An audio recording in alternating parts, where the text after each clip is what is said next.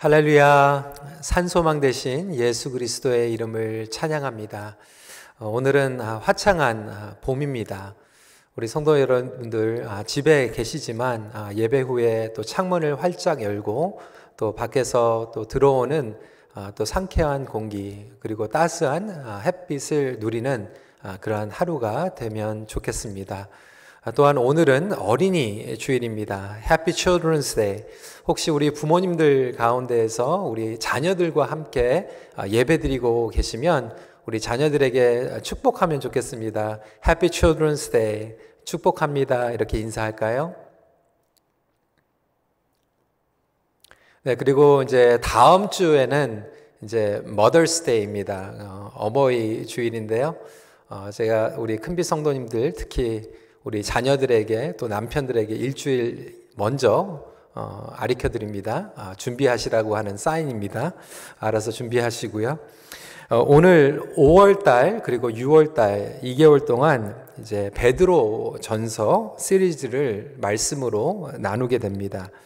아, 베드로 사도는 흩어져 있는 믿음의 성도들에게 편지를 쓰고 있는데 현재 우리가 지금 흩어져서 어, 예배를 드리고 있기에 우리의 처지에 잘 맞지 않나라고 여겨집니다.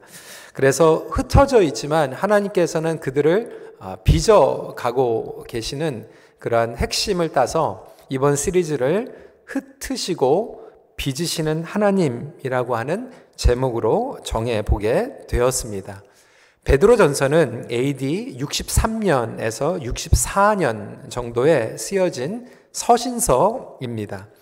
그리스도인들이 로마 제국에 의해서 가장 어려운 핍박을 받았던 그 시기에 사도 베드로가 믿음의 순례자들 그리고 이방 땅의 고난 가운데에서 흩어져 살아가고 있는 나그네들 제자들에게 쓰고 있는 편지입니다.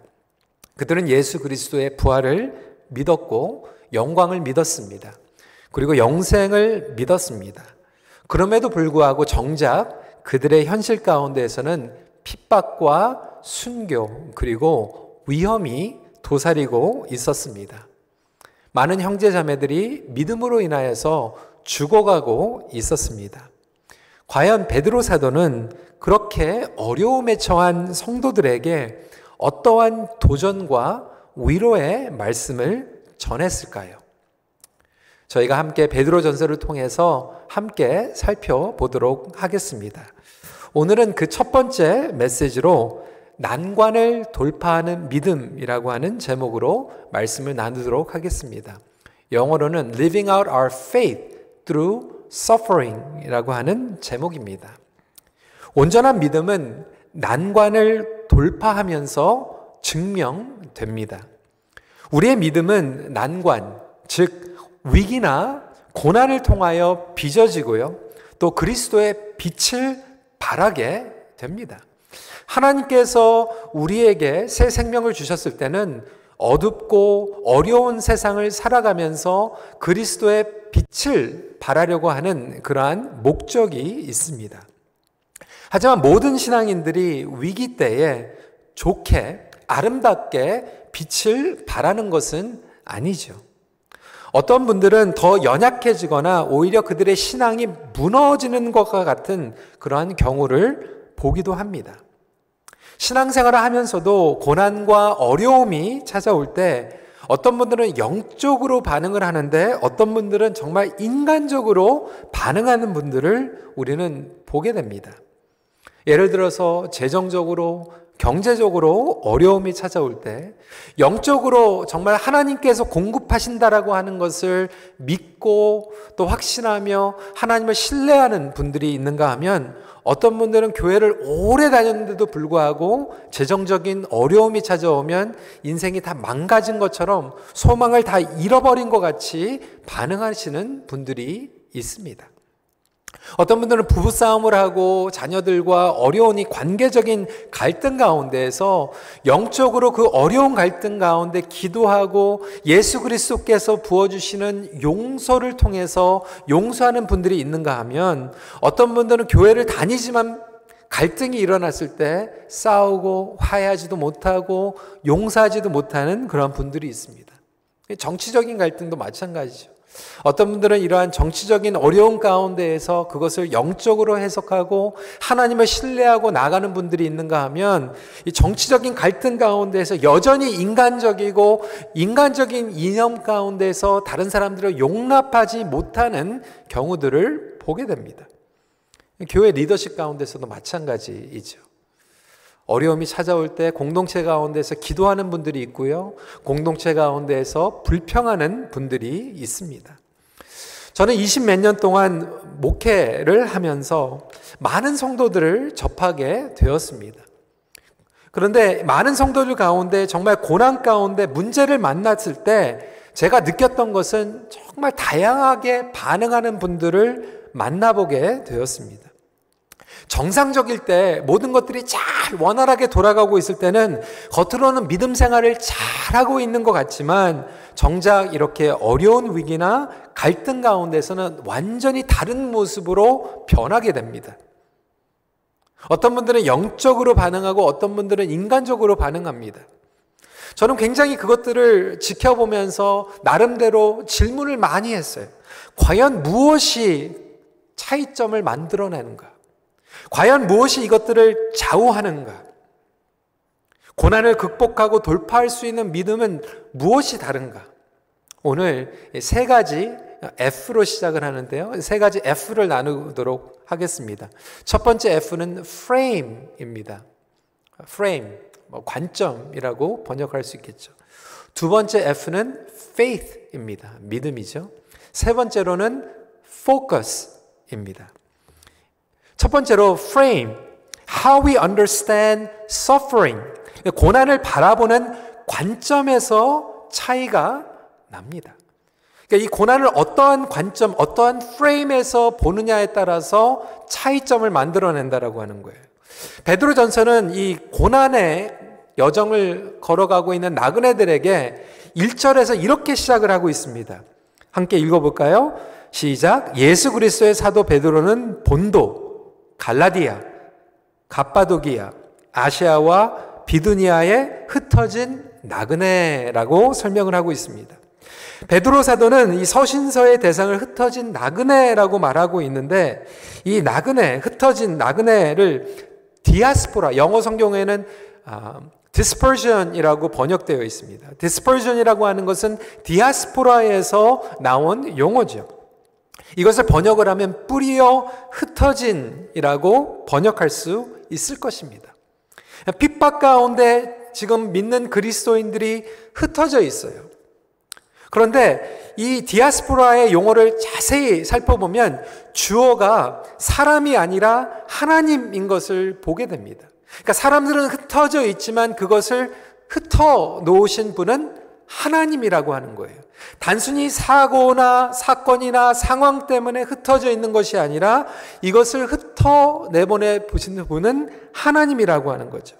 그래서 이 고난이라고 하는 것도 사람과 상황의 프레임에서 바라보는 것이 아니라 하나님의 프레임에서 살펴보는 것이 다릅니다.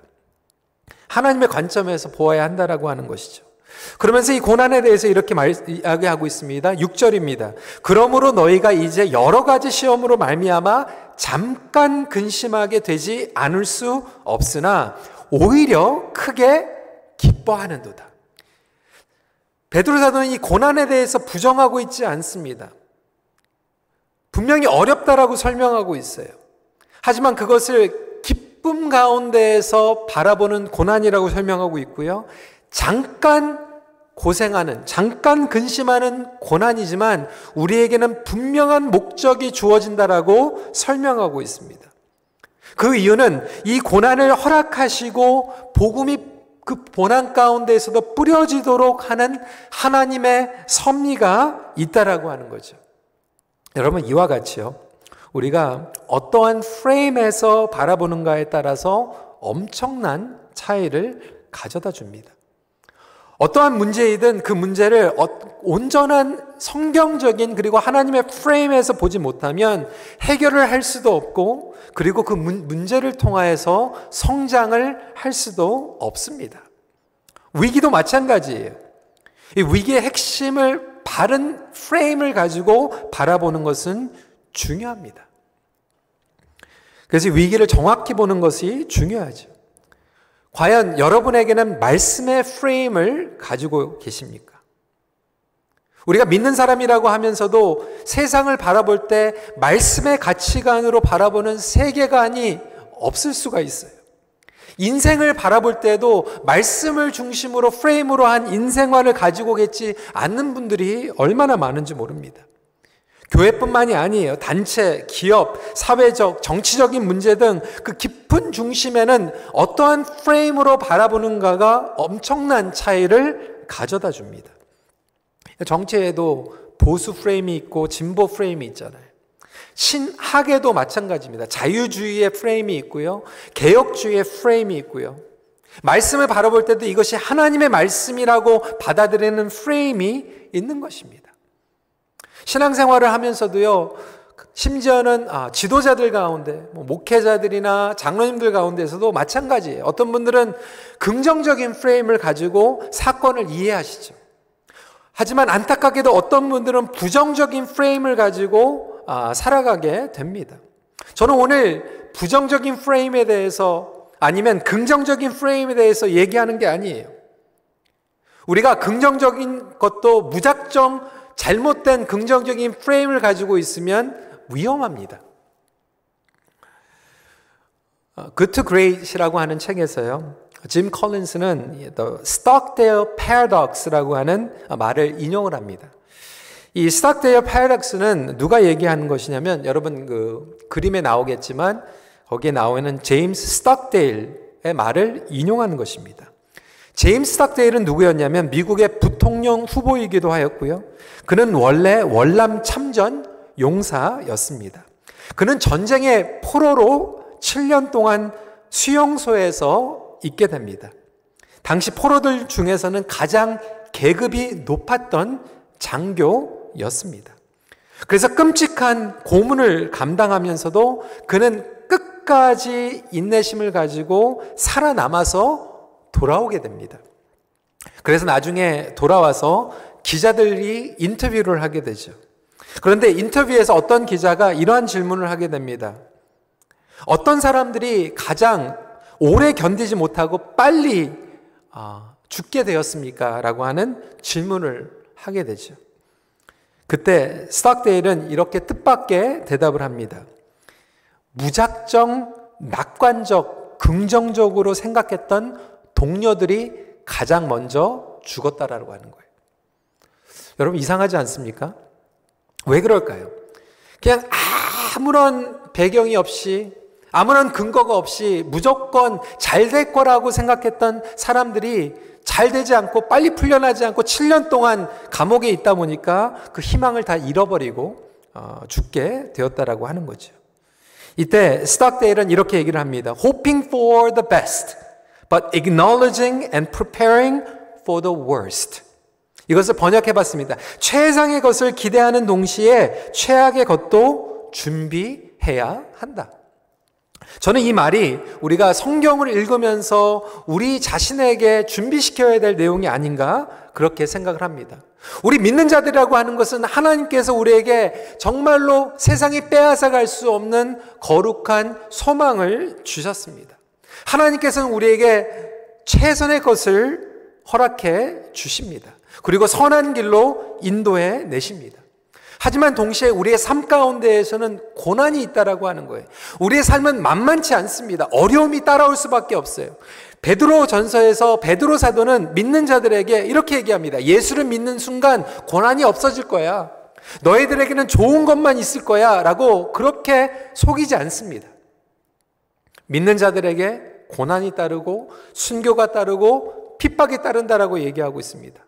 복음을 살아가고 있는 우리에게 어려움은 여전히 찾아올 것입니다. 이 코비드 19 사태 가운데서 어려움 가운데 우리는 지나가고 있습니다. 이것이 정리가 되고 교회에 돌아온다고 해도 여러분 불경기는 당분간 계속될 것입니다. 많은 사람들이 건강을 잃고 많은 사람들이 직장을 잃고 경제적으로 어려운 시간들을 겪을 수도 있을 것입니다. 성경은 우리에게 무조건 낙관적으로 살아가라고 이야기하고 있지 않습니다. 성경은 우리에게 믿음대로 살아가려면 이 땅에서 고난을 감당할 수밖에 없다라고 하는 것을 우리에게 준비시키고 있는 것입니다. 그럼에도 불구하고 우리가 어떤 프레임으로 이것을 이해해야 됩니까? 부정적인 프레임도 아니고 지나친 낙관적인 프레임도 아니고 성경적인 프레임을 가지고 나가야 된다라고 하는 거죠. 우리가 성령 충만을 받으면 성령님께서 우리에게 리프레임을 해 주십니다. 하나님께서 바라보시는 관점으로 바라보기 시작하는 거죠. 그렇다면 경제적으로 힘든 그 가운데에서도 하나님께서 우리로 하여금 reframe 하시는 것은 무엇입니까? 물질보다 더 중요한 것은 생명이라는 것이죠. 여러분들 지금 아, 밖에 나가지 못하고 집안에서 계신 분들 많이 계시죠. 특히 이제 EM의 얘기를 들어보니까요. 젊은 부부들 막 맞벌이하고 집에서도 일을 하고 있는데 아이들 막 온라인으로 공부 가르쳐 줘야 되고 아이들이 뭐 삼시, 어, 세, 세 끼로 되는 게 아니에요. 뭐 다섯 번, 여섯 번 막 배고프다 그러고 간식해 줘야 되고 밥해야 줘야 되고 그런 가운데서 그냥 너무나도 많은 스트레스를 갖고 계시는 분들이 있어요. 빨리 애들 밖으로 보냈으면 좋겠는데 학교로 보냈으면 좋겠는데. 네, 여러분 아이들의 입장에서 얘기를 들어보니까요. 아이들은 입장이 달라요. 너무 행복하다는 거예요. 어린 아이들. 여러분 daycare 막 갔던 아이들이요. 하루 종일 엄마 아빠 보면서 생활을 하니까요. 막 웃음이 넘치고요. 얼굴에 빛이 나기 시작하고요. 우리는 그 불편한 것들을 우리의 시각과 우리의 불편한 프레임으로 바라보고 있지만 하나님의 시각으로 바라보면 다르게 보인다라고 하는 거예요. 상황은 바뀌지 않지만 우리의 프레임이 바뀌면 그것을 해석하는 능력이 바뀌는 거 아닙니까? 그래서 하나님께서 프레임을 주실 때는 하나님께서 보기 원하시는 것, 그리고 하나님께서 보는 것들을 우리로 하여금 보게 하신다라고 하는 거예요. 베드로는 고난의 정의를 그렇게 내리고 있어요. 우리가 겪고 있는 고난 힘들다라는 거예요. 결코 쉽지 않다라고 하는 거예요. 하지만 분명한 것은 예전에 더 힘든 일들이 있었고 앞으로도 힘든 일들이 기다리고 있다라고 하는 거죠. 하지만 믿는 자들은 어떤 프레임을 갖냐면 그 힘든 가운데서도 하나님께서 우리와 함께 하심을 믿으시기 바랍니다. 그리고 그 가운데에서 우리를 빚어나가고 계세요. 우리 삶 가운데서 우리를 변화시키고 계세요. 하나님의 기적이 일어나고 있는 거예요. 끝이 아니라고 하는 거죠. We will make it in the Lord. 하나님 안에 거할 때 이 모든 것들을 넉넉하게 이겨낼 수 있다라고 하는 믿음의 프레임을 갖는 저와 여러분들이 되시길 주님의 이름으로 축원합니다. 여러분 이 프레임이 달라지면요. 내 남편에게 반응하는 게 달라져요. 내 아내에게 반응하는 거 달라집니다. 우리 자녀들에게 반응하는 것이 달라집니다. 여러분, 제가 지금 빈 공간에서 설교를 하고 있는 이 프레임과 여러분들이 온라인을 통해서 예배하는 프레임이 다를 수 있잖아요. 그 프레임이 바뀌어질 때 우리는 다른 반응을 보일 수 있는 것 아니겠습니까? 두 번째로 이 프레임에만 이 성화의 과정이 일어나는 것이 아니라 우리의 믿음도 마찬가지입니다. faith. 어떠한 faith입니까? fear replacing faith입니다. 그래서 고난을 살아갈 수 있는, 그래서 믿음을 살아내는 것도 실력입니다. 어, 믿음을 살아가는 것, 그런데 믿음을 살아내는 것은 무엇인가? 7절 말씀 함께 읽어볼까요? 시작. 너희 믿음의 확실함은 불로 연단하여도 없어질 금보다 더 귀하여 예수 그리스도께서 나타나실 때에 칭찬과 영광과 존귀를 얻게 할 것이니라.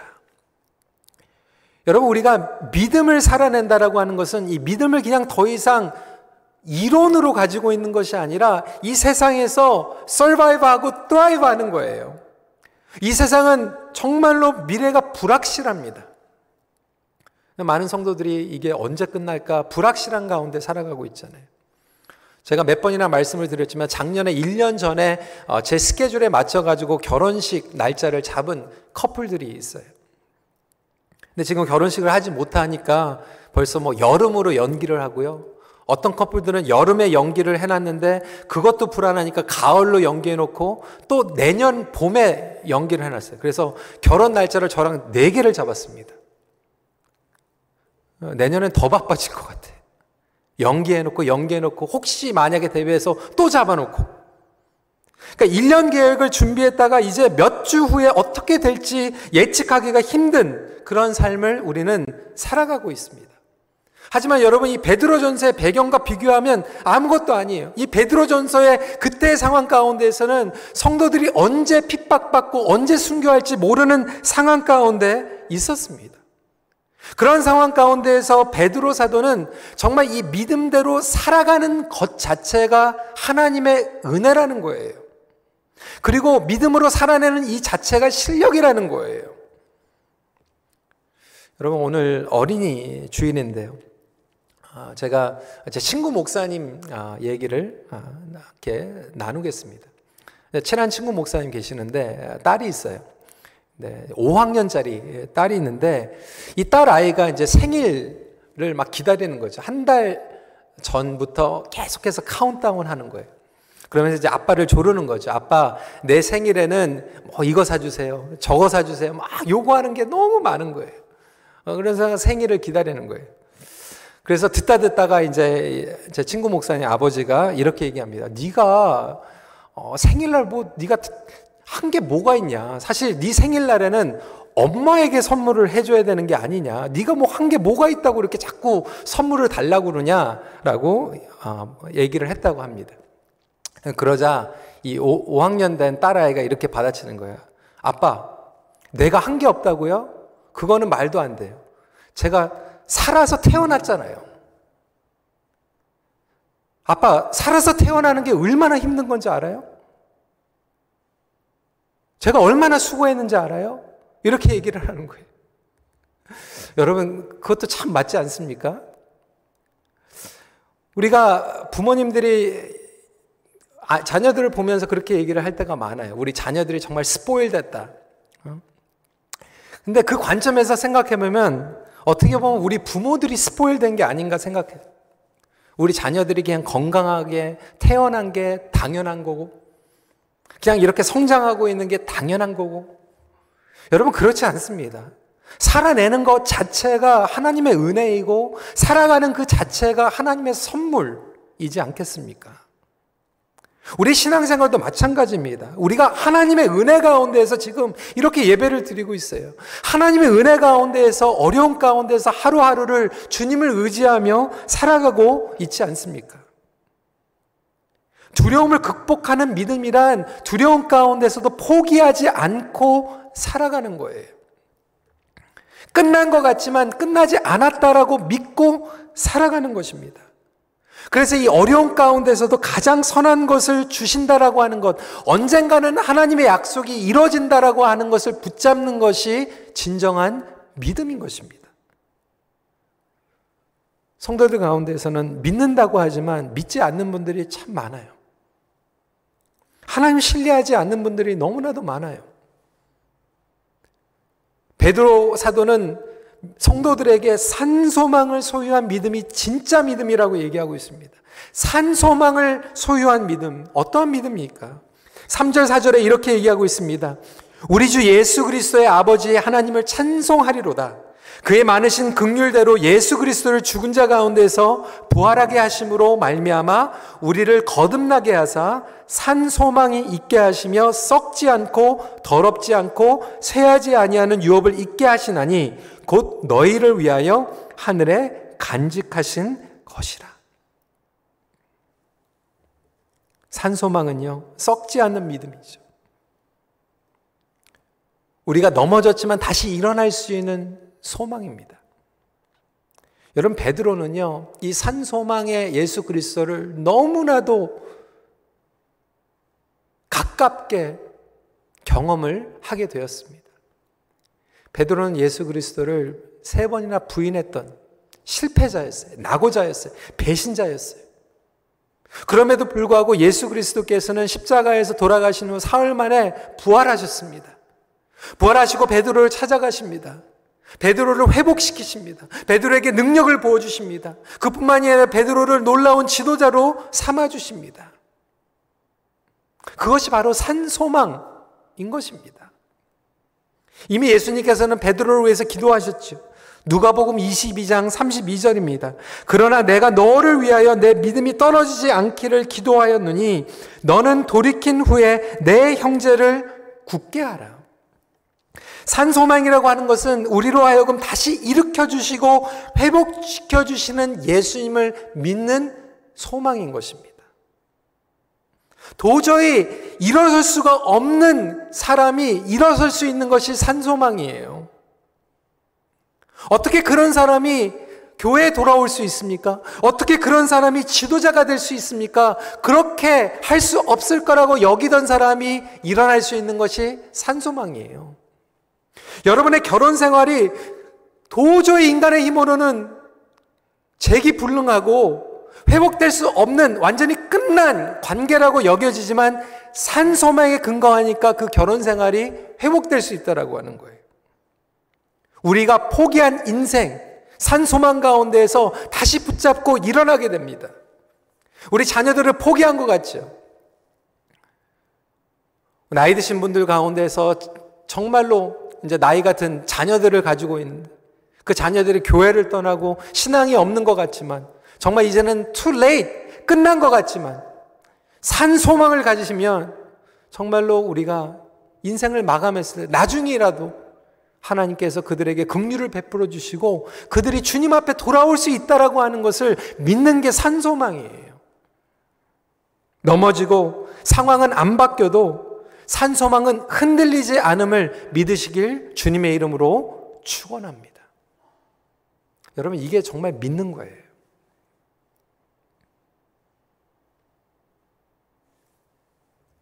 마지막 F는 포커스입니다.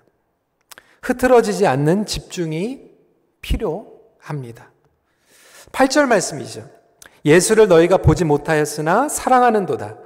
이제도 보지 못하나 믿고 말할 수 없는 영광스러운 즐거움으로 기뻐하니. 우리가 흩어져 있어요. 하지만 우리가 예수 그리스도를 사랑함으로 우리의 영적인 집중이 흐트러지지 않게 하는 것입니다. 여러분 어려운 가운데서도요. 어떤 분들은 영적으로 반응할 수 있는 그 비결은 뭐냐면 영적인 초점을 흐트러지지 않고 주님 앞에 나가는 거예요. 영적으로 주님을 똑바로 바라보는 거예요. 그런데 포기하고 흐트러지고 무너지는 사람들은 영적인 초점이 흐트러졌기 때문에 그런 것입니다. 어떤 리더십 책에 보니까요. 이렇게 얘기를 하더라고요. Crisis creates clarity. 위기는 우리로 하여금 바라볼 수 있게 만든다. 예전에 묵인되어 있었던 문제들, 숨겨져 있었던 문제들이요, 드러납니다. 여러분, 한 달 이상 지금 집에 계시면서 여러분 가정에 있었던 그런 문제들 드러나지 않습니까? 부부 가운데 대화가 끊겼고 정말로 어, 같이 공감했던, 같이 기도했던 부분들이 없었다라고 하는 것들이 드러나고 있지 않습니까? 그러다 보니까 어떤 자녀들은요, 지금 막 너무나도 힘들어 하는 거죠. 집을 나가고 싶은데 나가지 못하고. 여러분, 그런 것들이요, 숨겨져 있었던 문제들이 지금 드러나는 거예요. 고쳐야 할 부분, 수정돼야 할 부분, 성장해야 될 부분들이 보이기 시작하는 거예요.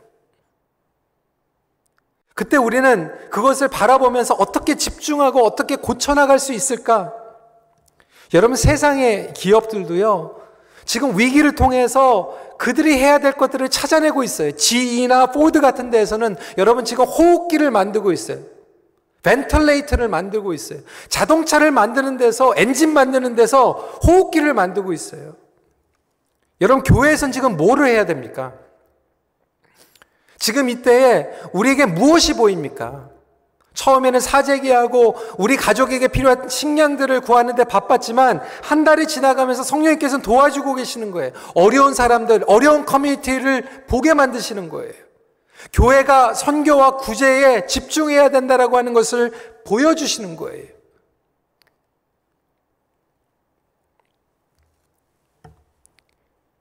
이때 두 가지 반응을 가지고 어떤 분들은 정말 영적으로 포커스하고요. 어떤 분들은 fatigue, 지쳐서 넘어져 버리게 됩니다. 무너져 버리게 됩니다. 최근에 Church Leaders라고 하는 아, 매거진을 읽으면서 그 중에서 이 그리스도인들에게 어, 이 무력함, burntout이 찾아오는데 그 15가지의 증상에 대해서 쓴 아, 글을 읽게 되었습니다. 이 15가지를 다 나눌 시간은 없고요. 그 중에 한 네 가지만 나누길 원하는데 첫 번째로는 어떠한 거냐면 living by uh, get me through the day philosophy 이 얘기는 get me through the day 그냥 제발 그냥 눈 감고 있을 테니까 빨리 이 날이 그냥 지나갔으면 좋겠다. 빨리 이 어려운 시간이 끝났으면 좋겠다.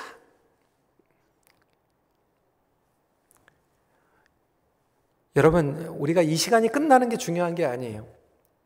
이 시간이 멈춰져 있는 것 같지만 사실 이 시간이 우리에게 엄청난 기회입니다. 우리는 다가올 변화를 준비해야 돼요. 지금 세상은 준비하고 있어요. 많은 사람들이 영적으로 깨어서 준비하고 있어요. 그런데 우리가 그냥 준비하지 않고 막 눈 딱 감고 빨리빨리 끝났으면 좋겠다. 빨리 지나갔으면 좋겠다. 빨리 두 달이 지나갔으면 좋겠다. 라고 했을 때 새로운 세상이 열리고 새로운 변화가 찾아오는데 우리는 아무것도 준비하지 못했으면 그 시간은 낭비하는 시간이에요. 지난 금요일 날 우리 목자, 목녀들에게 준비에 대해서 말씀을 드렸습니다.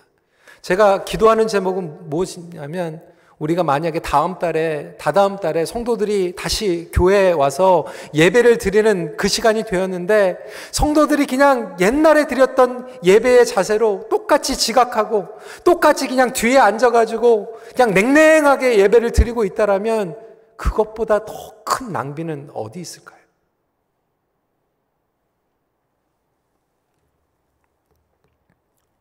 또 한 가지 사인은 뭐냐면 losing vision입니다. 비전을 상실하는 거예요. 포기하는 거죠. 무력함 가운데에서 의욕을 상실하는 거예요. 어떤 분들은 지금 직장을 잃고 아니면 직장에 개런티가 안 돼가지고 아 이제 난 다 내려놔야지. 공부할 필요가 뭐 있냐? 준비할 필요가 뭐 있냐? 그 꿈을 상실하고 비전을 상실한 분들이 있을 줄 모르겠어요. 여러분 저에게도 그러한 유혹은 찾아옵니다.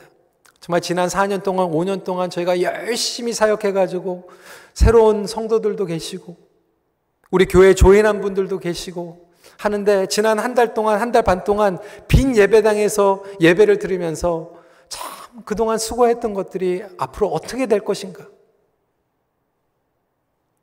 의욕을 상실할 수도 있다라고 하는 거죠.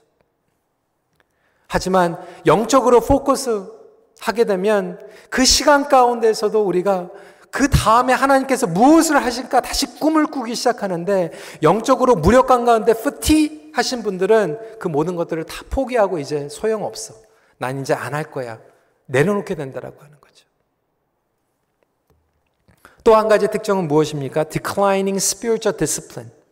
영적인 훈련, 훈련에 나태해지는 것입니다. 지금 이 시간 가운데 고난 가운데에서도 focusing 하신 분들은 성경을 열심히 읽고 있어요. 어떤 분들은 성서대학 세 개를 하시더라고요. 뭐 성경 읽고 기도하고 어떤 분들은 지금 이 시간에 뭐 아무도 체크하는 사람이 없으니까 기도도 안 하고 성경책도 안 읽고 뭐 예배를 드리는지 예배를 드리지 않는지 체크하는 사람이 없으니까 나태해지는 분들도 있습니다. 또 한 가지 특징은 무엇입니까? 이건 여러분들이 다 경험하시고 계시는지 모르겠어요. frustrating family members. 가족들에게 짜증내는 거예요. 막 예민한 거예요. 잔소리 많이 하는 거예요.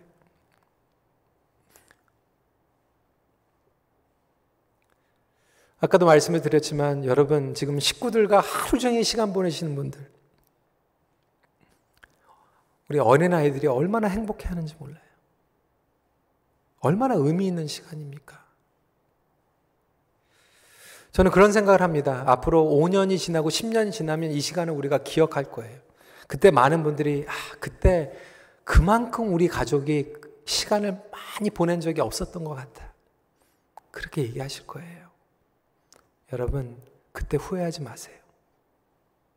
지금 보내세요. 우리 부모님들 멀리 떨어져 계시면 지금 많이 연락하세요. 근처에로 가서 창문으로도 아니면 주차장에서라도 인사라도 하세요. 특히 자녀들과 함께 보내는 시간, 부모님에게 감사의 표현을 하는 시간을 가지시길 바랍니다. 지금 외로운 가운데 계시는 분들도 있어요. 하지만 왜 나는 혼자 있을까? 그거에 focusing 하는 게 아니라 내가 있는 혼자 이 시간에 하나님께서 나와 함께 하시는구나. 주님의 손에 포커스 할 수 있는 어르신들이 되시길 주님의 이름으로 축복합니다. 우리에게 고난, 어려움이 찾아오게 되면 영적인 시각을 놓치기가 쉽습니다. 하지만 성령님께서는 우리에게 집중하도록 도와주십니다. 우선순위의 것에 집중하도록 도와주시고 본질의 것에 집중하도록 도와주십니다. 여러분 멈추면요 자세히 보입니다. 위기가 우리로 하여금 보게 만듭니다. 하나님을 바라보시는 저와 여러분들이 되시길 축원합니다. 하나님을 바라볼 때 하나님의 프레임이 생기게 돼요. 하나님께서 우리에게 살아내는 믿음을 허락해 주십니다. 하나님의 진리, 하나님의 말씀, 산성함을 붙잡게 도와주십니다. 믿음의 능력을 받고 끝까지 초점이 흐트러지지 않게 도와주십니다. 그렇습니다. 성도 여러분, 우리가 베드로전서를 시작하면서 우리 이 시간에 세 가지 frame, faith, 그리고 focus 기억하시고 우리의 삶 가운데서 적용해 나가시는 저와 여러분들이 되면 좋겠습니다. 말씀을 마칩니다. 난간 가운데 함께 하시며 특별한 은혜를 부어 주시는 하나님을 바라보십시오. 이 시간 함께 기도하는 시간 갖도록 하겠습니다. 우리 말씀을 붙잡고 기도하시면서 우리가 믿는다라고 하는 것은 결국 말씀의 프레임으로 모든 것을 바라보는 것입니다. 하나님의 프레임에서 이해하는 것입니다. 어떤 분들은 과거의 상처와 아픔 때문에 어, 정말 부정적인 이 프레임을 가지고 모든 것들을 바라보시는 분들이 있어요. 심지어는 교회에서 오랫동안 신앙생활을 했는데도 그렇게 어, 부정적인 프레임으로 어, 바라보는지 몰라요. 안 되는 거, 안 될 것. 이 시간에 이렇게 기도했으면 좋겠어요. 하나님, 제가 성령 안에서 reframe 되게 해주세요. 지나치긴 낙관도 마찬가지. 무조건 해결되겠다라고 하는 것도 건강하지 않은 거죠. 하나님께서 우리에게 고난을 허락해 주시는 이유는 우리가 그 고난을 통해서 하나님을 의지하고 우리의 믿음이 우리의 성품이 더 겸손하게 되길 원하신다라면 하나님 내가 하나님의 프레임을 갖게 해주세요. 내가 우리의 남편을, 아내를, 우리의 자녀를, 우리 부모님들을 이 상황과 사건을 바라보는 프레임이 하나님께서 보시는 프레임으로 목적과 의미를 깨닫게 도와주세요. 기도하시고. 하나님 내가 믿음을 가지고 있다라고 하는 것은 단순히 그냥 예수 믿고 천국 가는 그 믿음뿐만이 아니라 하나님 내가 무너져 있고 넘어져 있을 때 다시 일어날 수 있는 산소망의 믿음을 갖게 해주세요. 우리의 부부관계, 우리의 가정이 정말 다 무너진 것 같고 끝난 것 같지만 나의 인생이, 나의 직장이, 나의 비즈니스가 소망이 없는 것 같지만 예수 그리스도 안에서 포기하지 않는 산소망의 믿음을 허락해 주세요. 기도하시고 마지막으로 주님 어렵지만 내가 포커스, 초점이 흐트러지지 않게 주님만 바라보고 주님을 더 사랑할 수 있도록 도와주세요. 포기하지 않도록 도와주세요. 이렇게 함께 말씀 붙잡고 기도하는 시간 갖도록 하겠습니다. 기도하시겠습니다. 아버지 하나님 그렇습니다. 주님 말씀을 바라보면 저희들이 나가길 원합니다. 아버지 하나님 저희들이 이 시간에 주님을 바라보며 나가길 원합니다. 아버지 하나님 그는 그렇습니다. 아버지 하나님 이런 프레임과 아버지 하나님 이런 빛, 포커스가 일어날 수 있도록 함께하여 주시옵소서. 아버지 하나님 주님의 고난 가운데에서 이것들을 헤쳐나갈 수 있는 믿음 허락하여 주시고 아버지 하나님 이것을 오버컴할 수 있는 우리 성도들이 될 수 있도록 허락하여 주시옵소서. 아버지 하나님 우리는 부족합니다. 하나님의 은혜가 필요합니다. 오늘도 하나님의 은혜를 붙잡고 살아갈 수 있도록 허락하여 주시옵소서. 아버지 하나님 그런 은혜를 보여주시며 하나님을 바라보게 하여 주시옵소서. 우리의 시선이 다른 데로 집중하지 않게 하여 주시고 주님 앞에 집중하게 하여 주셔서. 아버지 하나님 믿음 가운데 삶을 살아갈 수 있도록 허락하여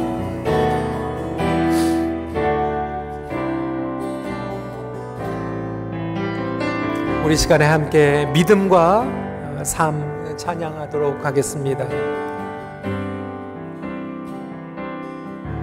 믿음과 삶을 살아내는 실력이 너무나 다른 내 모습을 볼 때에 이 모습도 주가 사랑하실까 자신 없는 내 모습. 그저 주님 앞에 있네. 나 같은 자도 사랑하여 주시고 한 번도 나를 떠나지 않으셨네. 아픔 속에 주를 작게 여긴 날 꾸짖지 않으시고 주손 잡아주시네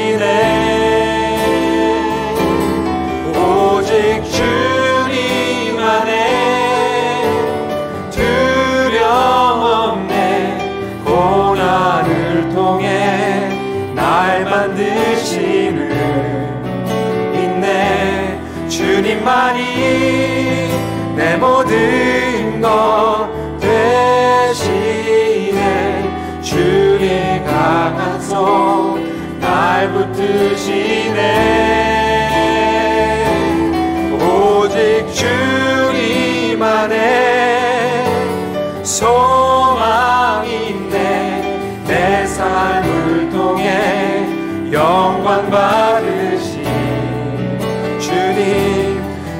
주님만이 내 모든 것 되시네. 너의 선하심 나 노래 후렴 다시 찬양합니다. 오직 주님 안에 두렵네. 오직 주님 안에 두려움 없네. 두려움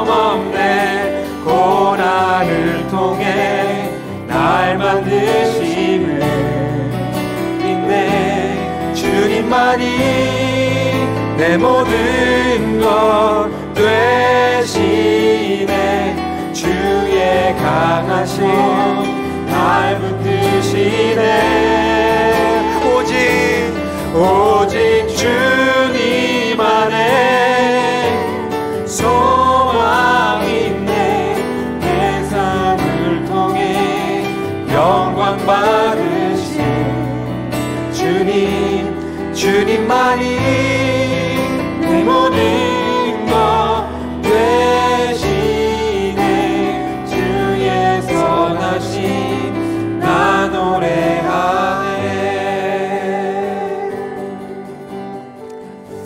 우리 시간에 두 손을 주님 앞에 활짝 올려드리며 다시 한번 아, 고백하며 기도하는 시간 아, 갖도록 하겠습니다. 여러분의 소망은 무엇이었습니까? 혹시 여러분들이 평생 어, 이루어간 어, 물질, 어, 사업처가 여러분의 소망이었습니까?